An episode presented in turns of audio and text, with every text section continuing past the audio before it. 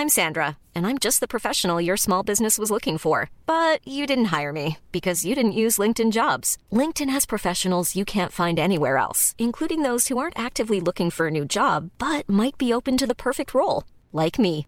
In a given month, over 70% of LinkedIn users don't visit other leading job sites. So if you're not looking on LinkedIn, you'll miss out on great candidates like Sandra. Start hiring professionals like a professional. Post your free job on linkedin.com/people today.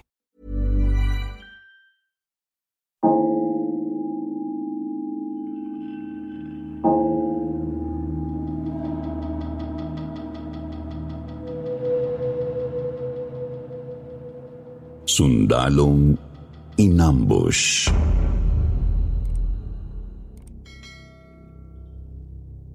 Magandang araw po, Sir Jupiter. Ako po si Mel, ang kapatid ng namatay na si PFC Mark June de Isico, Philippine Army. Siya po ang namatay na sundalo dahil sa ambush sa Kotmon, Kamalig, Albay. February 22 nang dumating ako sa Pilipinas mula sa Israel.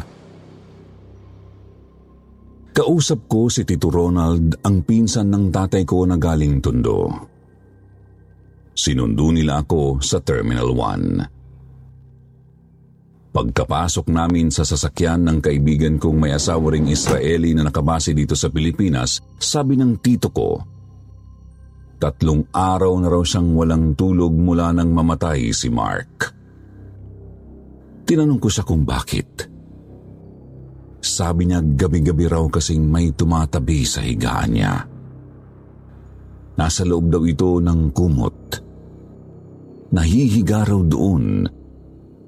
Pero kapag tinatanggal daw niya ang kumot, wala namang tao. Paglipas daw ng ilang sandali, nakaumbok na naman ang kumot na parabang may taong nakahiga. Kitang-kita raw niya ang posisyon nito kagaya ng posisyon ng kapatid ko noong namatay ito. February 23 nang dumating kami sa Bicol. Alas 6 nung bumaba kami sa bus at sinundo kami ng kontraktor kong si Ford, ang gumagawa ng bahay namin. Alas 6 na nung makarating kami ng bahay.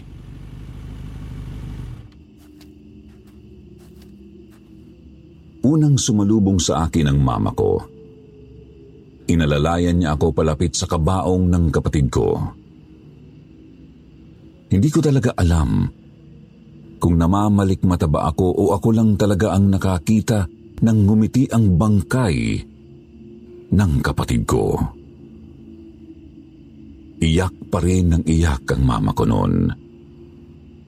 Sabi ng sundalo na nakabantay sa tabi ng kabaong ng kapatid ko, medyo marami na siyang naserbisan na namatay na sundalo. Pero noon lang daw siya nakakita ng bangkay na umiiyak. Wala na akong mailuha nang makita ko sa kabaong ang kapatid ko. Tampo at galit sa katigasan ng ulo niya ang naramdaman ko. Kung sinunod niya ako nung sinabihan ko siyang mag-abroad o magnegosyo na lang, sana wala siya sa loob ng kabaong na nasa harapan ko ng sandaling yun. Kinatok ko ang uluhan ng kabaong niya ng tatlong beses tapos kinausap ko siya. Sabi ko, Di ba tama ako? Binatunayan mo lang sa akin na mali ka. Mamamatay ka sa pinili mo. Hindi niya kasi naisip na masakit sa aming naiwan niya na namatay siya doon. Paano na ang pangarap niya? Paano naman kami? Paano ang pagod at sakripisyo ko para makapag-aral siya? Masunod lahat ng layaw at gusto niya noong nabubuhay pa. Pero mula nang nagsundalo siya, hindi siya nakinig sa akin. Napakabata pa niya para lumisan. Inisip ko ang mga naiwan niya kagaya ng fish pond, manukan at babuyan pati ang pangarap niyang palakihin ang mga asong askal at may breeds. Pati ang pagpapatapos sa bahay namin. Ang gusto niyang ipagawang swimming pool dahil gusto niyang dalhin ang buong tropa niya pag natapos ito. Ang Christmas party na sa fistpan niya gustong ganapin. Ang kasal na pangako niya sa kanyang girlfriend, pati ang kagustuhan niyang makita ang pamilya ko na ipagmamalaki daw niyang guwapo dahil anak ng Forinoy. Habang kinakausap ko siya, bigla na lang gumuhit ang luha sa kanan niyang mata. Ang sundalo na nasa tabi ko ay ibinaba ang sombrero at umiyak na rin kasabay ng nanay kong nasa likuran ko. Sabi nila, lumuluha raw ang kapatid ko. Opo, napatunayan ko noon, lumuluha nga po siya. Mahaba ang pagtulo ng luha niya at pati na rin sa kaliwang mata. Parang buhay na tao na puno ng pagsisisi nang makita kong lumuha ang kapatid ko. Nilamig po ang buo kong katawan na parang may nakayakap sa likod ko. Halos isang dekada na hindi ako umuwi kahit noong college graduation niya. Dahil ang gusto kong uwian ay ang araw ng kanyang kasal. Pero katulad ng sinasabi ko sa kanya, huwag niya akong pauwiin na nasa kabaong siya. Dahil ayaw kong umuwi sa lamay niya. Gusto ko ring dalhin ang pamilya ko sa Pinas kapag tapos na ang bahay. May pool, may van, at ikakasal na siya. Kasi gagastos kami ng asawa ko sa masayang homecoming pero paglamay sinabi ko sa kanya na hindi ko siya uuwian. Pero andito ako. Sabi ko sa kanya, kahit matigas ang ulo niya, kapatid ko pa rin siya. Halos ako na ang naging nanay niya mula elementary dahil ako na ang nagpaaral sa kanya. Tuwing bakasyon sa high school ay nasa akin siya sa Laguna kasi nasa electronics company ako nagtatrabaho noon. Pati ang kasama ko sa apartment ay ipinaglalaban niya. Pag uwi namin galing sa trabaho ay nakaluto na siya at nakapaglaba. Nalinis na rin ang apartment.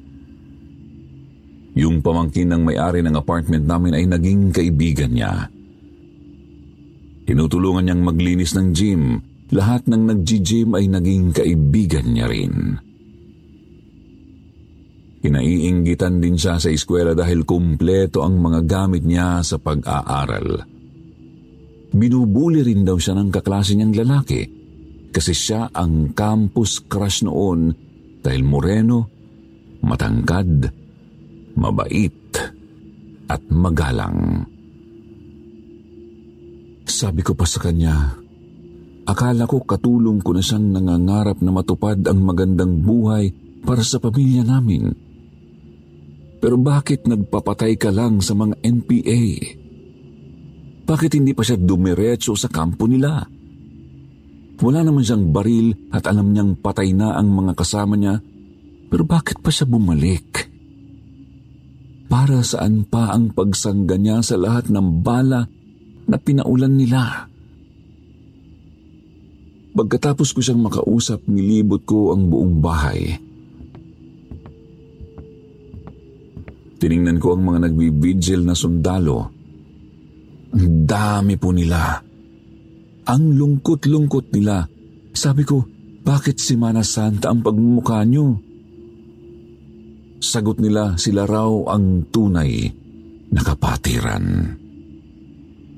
Kung masakit daw sa pamilya namin na namatay ang kapatid ko, mas higit daw sa kanila dahil kapag nasa sundalo, sila na ang tunay na kapamilya.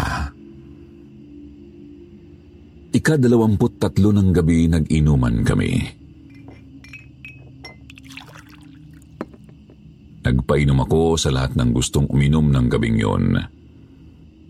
bumaha ng alak at puro naging singer at dancer sila. Nawala ang lungkot, naging masaya ang gabing yon. Sabi ko hindi na natin mabubuhay ang kapatid ko kaya ipagsaya na lang natin ang mga alaala noong buhay siya. Nang gabing yun, tumawag po sa akin ang kasamahan niya sa kampo. Tinanong niya ako kung maniniwala raw ba ako kung sasabihin niyang nagpakita sa may bintana ng kwarto ko ang magkabady na naka-full uniform. Magkasama sila at nag-iikot sa buong kampo. Alas tres na ng madaling araw hindi ko na kinaya ang antok. Natulog ako. Maya-maya ay nakarinig ako ng umiiyak. Napakalakas ng iyak niya kaya nagising ako agad. Umiiyak siya at pilit niyang pinapabangon ang kapatid ko. Inutusan daw kasi siya ng kapatid ko na magpatuyo ng gabi. Tuyo na raw ito kaya bumangon na raw ang kapatid ko dahil magluluto na sila ng laing. Tinanggal niya ang takip ng kabaong at gustong kuhanin ang kapatid ko. Sabi niya, sa lahat daw ng biro ng kapatid ko ay ito ang pinakamasakit. Nagkagulo ang mga sundalong nandoon sa kakaawat sa kanya. Mahigit dalawang oras siyang walang tigil sa kakaiyak. Noong mahimasmasan, dinala niya ang isa sa mga picture ng kapatid ko nang siya ay pauwi na. Hinabol siya ng isang sundalo at sinabihang bawal yun. Kung gusto niyang hingin, ay pagkalibing na lang.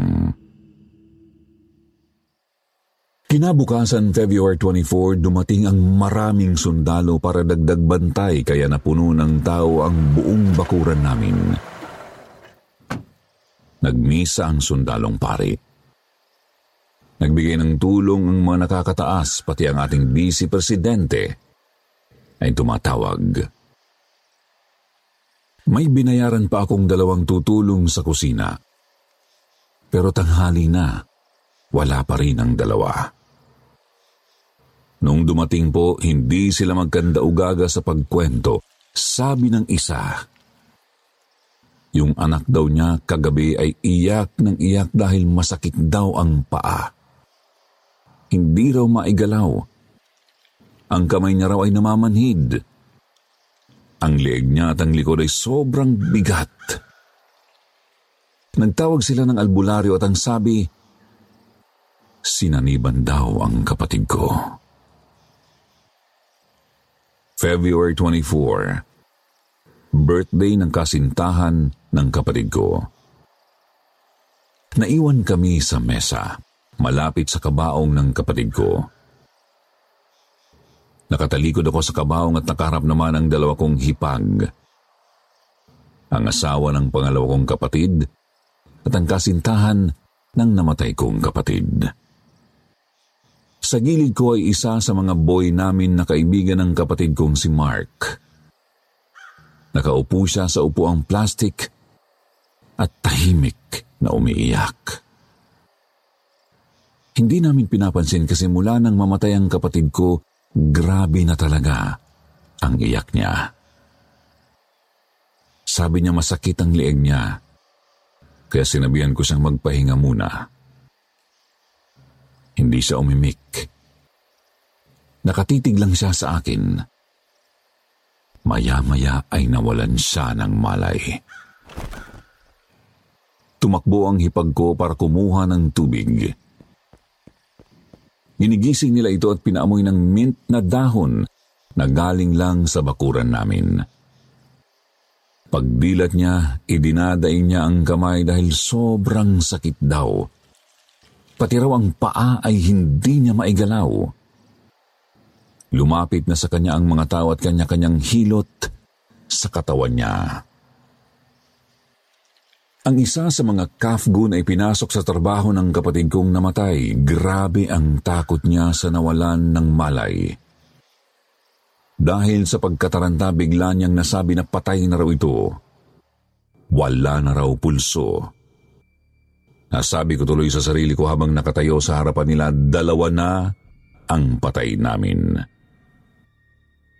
May isang sundalo na nag-check ng pulso at ang isa naman ay nag-CPR. Pinagalitan nung nag-check ng I'm Sandra, and I'm just the professional your small business was looking for. But you didn't hire me because you didn't use LinkedIn jobs. LinkedIn has professionals you can't find anywhere else, including those who aren't actively looking for a new job but might be open to the perfect role, like me.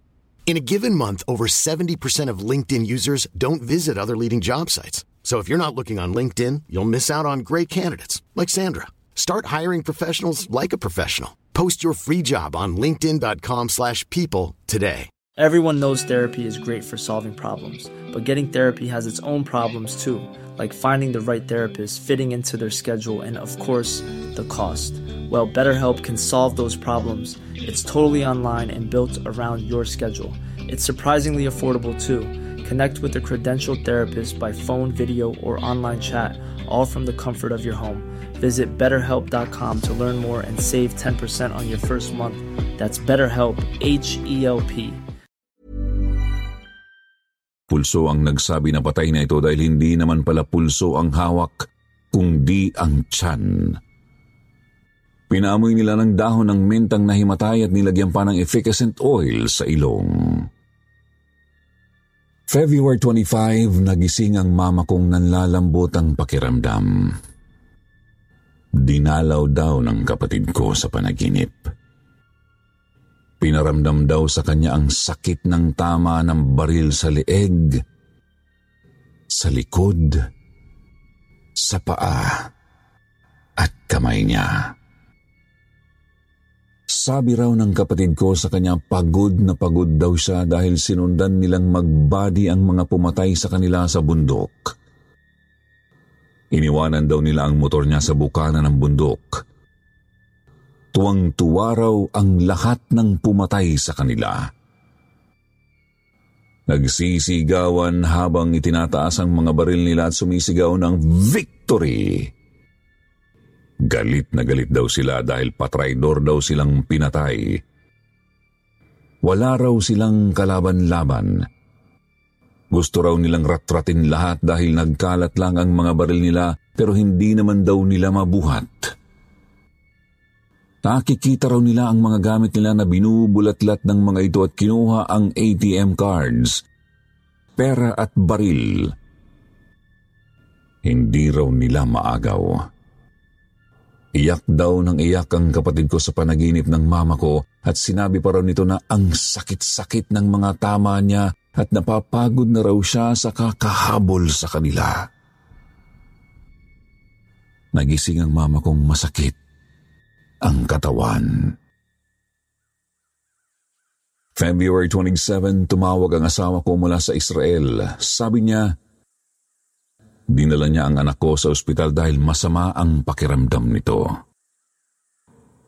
Mataas ang lagnat ng panganay namin at ang bunso naman ay lagi daw parang may kalaro pagkatapos ay umiiyak. Dali-dali kong tinawagan ang yaya nila para sabihing suutan ng pula kasi nung buhay pa ang tito nila gustong gusto silang makita. Makausap at mayakap. February 28, kaarawan ng anak kong panganay. Sabi ng asawa ko okay na raw ito, hindi na nilalagnat. Sabi ko damitan lang lagi ng kulay pula ang magkakapatid. Kinagabihan, may malaking paru-paro na palipad-lipad sa ulunan namin habang kami ay nag-uusap-usap sa mesa. Nag-aayos ako ng mga message videos para sa tribute night. Kasama ang nakaatang na sundalong tutulong sa amin. February 29. Dumating ang mga kapitbahay naming makikipagdasal. Sinabi ng isa sa kanila na araw-araw niya raw pong nakikita ang kapatid kong nakakomplete uniform at palakad-lakad sa mga puno ng pili namin papuntang fish pond niya. Gabi nang dumating ang mga kaklase ko noong college. Isa sa dumating ang kaklase kong si Myra na ngayon ay barangay kagawad na sa kabilang barangay. Sabi niya sa akin, pagbungad daw nila sa mga puno namin ng pili, meron daw siyang nakitang malaking lalaking parang anino. Sagot ko naman, Baka namamalikmata lang siya dahil maraming sundalong nagkalat. Mahigit dalawang daan silang nakaduty. Sabi niya hindi raw. Iba raw talaga ang nakita niya. Alas 11 ng gabi nang sila ay magpaalam. Hinatid ko sila sa nakaparada nilang tricycle. Nang dadaan kami sa puno ng pili, sabi uli ni Myra, naroon na naman daw ang maitim na malaking lalaki. Pero wala naman akong nakita ng tingnan ko ang lugar na sinasabi niya. Kwento ni Myra. Pagkasakay nila sa tricycle, tuwang-tuwa silang magkapatid sa loob kasi may parang nagwiwisik ng tubig sa mukha nila nang walang ano-ano ay may tumamang bunga ng nyog sa tricycle nila kaya napahinto ang driver at itinabi ito. At doon na nagsimula ang kakatuwa nilang karanasan. Wala na daw silang nakikitang bahay kahit isa, puro na lamang ark ng puro bulaklak na pagkaganda-ganda. Na-amazed sila at huli na nang mapagtanto nilang naliligaw na sila. One hour na silang dire-diretsong bumibiyahe kaya sabi niya sa driver nila itigil at iihi sila at babalik ta rin ang kanilang damit. Nang nagawa na nila ito ay nakakita sila ng motor na rumaragas ang dumaan sa kanila at isang bahay na kulay blue ang bubong. Paglingon nila sa kanan ay may signage na San Isidro National High School.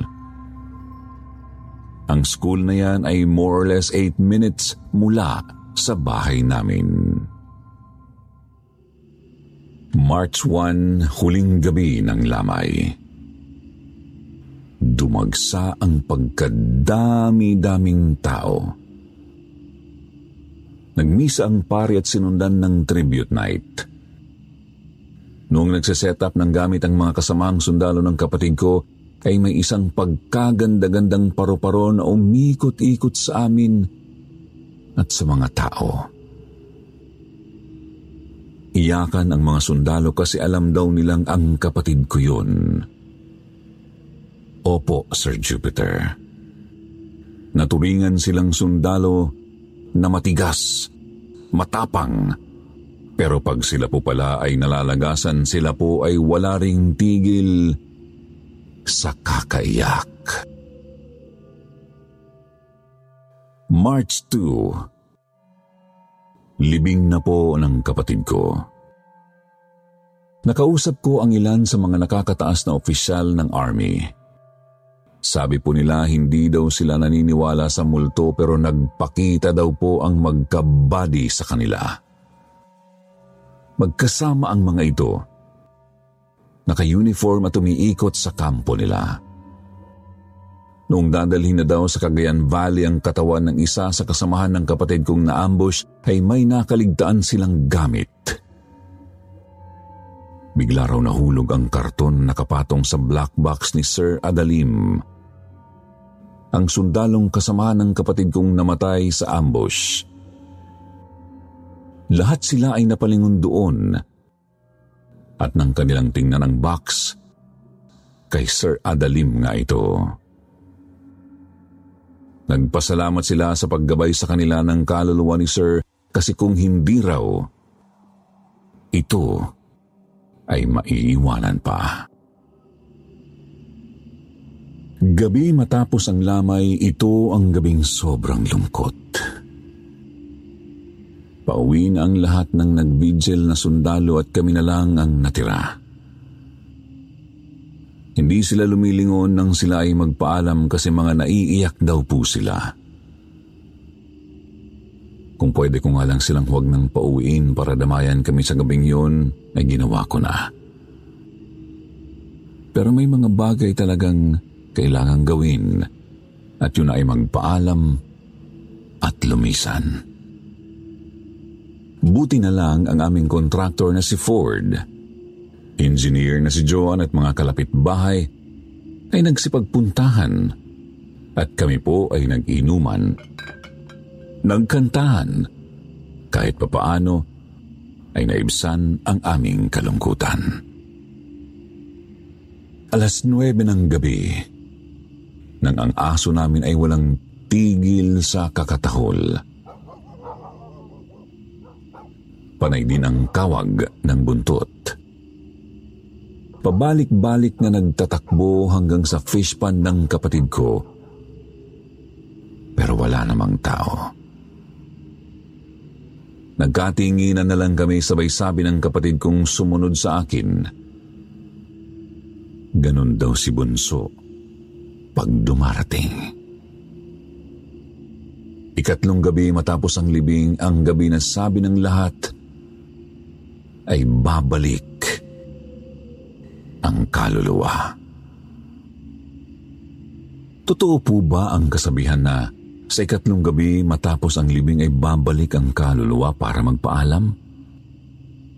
Si Joanne, si Ford at lahat ng nagtatrabaho sa bahay namin, pati ang dalawang sundalo na nag-aayos at tumutulong sa amin, nag-inuman kami dahil ayaw kong marinig ang katok ng kapatid ko.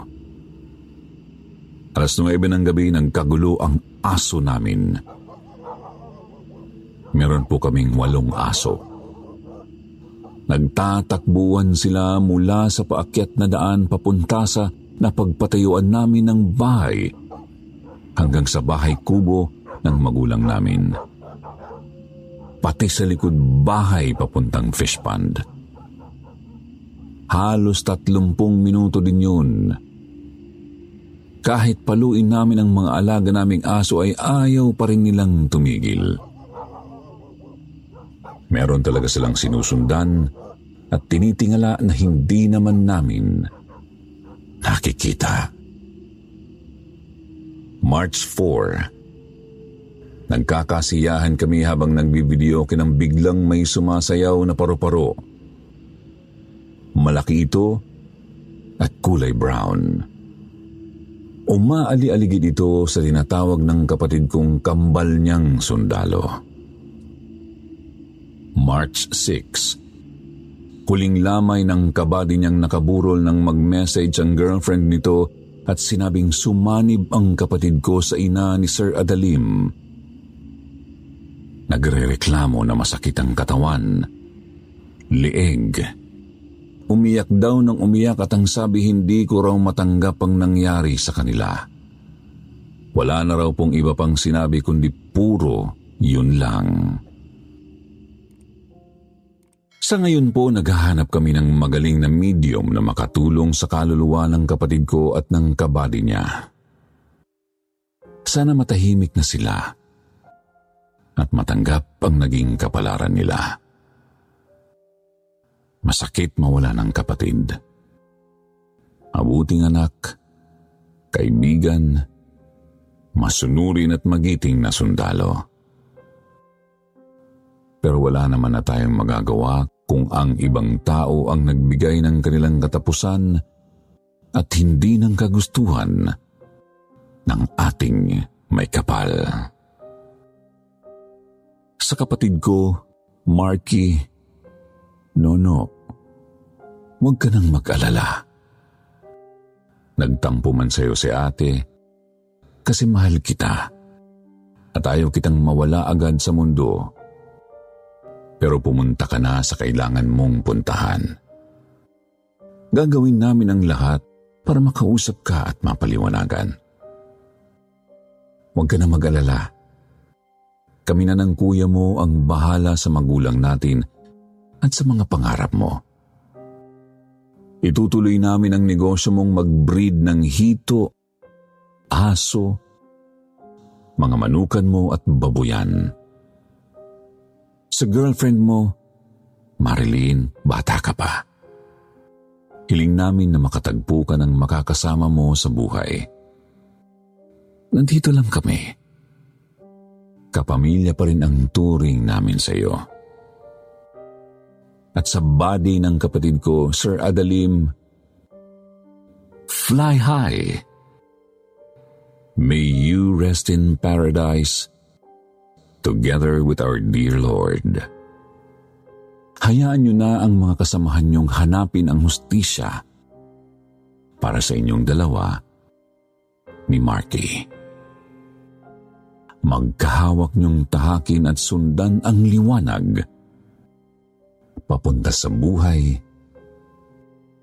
na walang hanggan.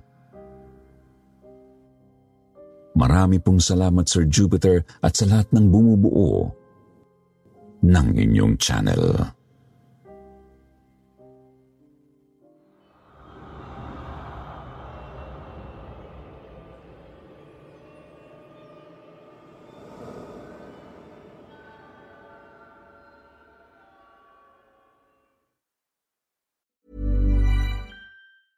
Planning for your next trip?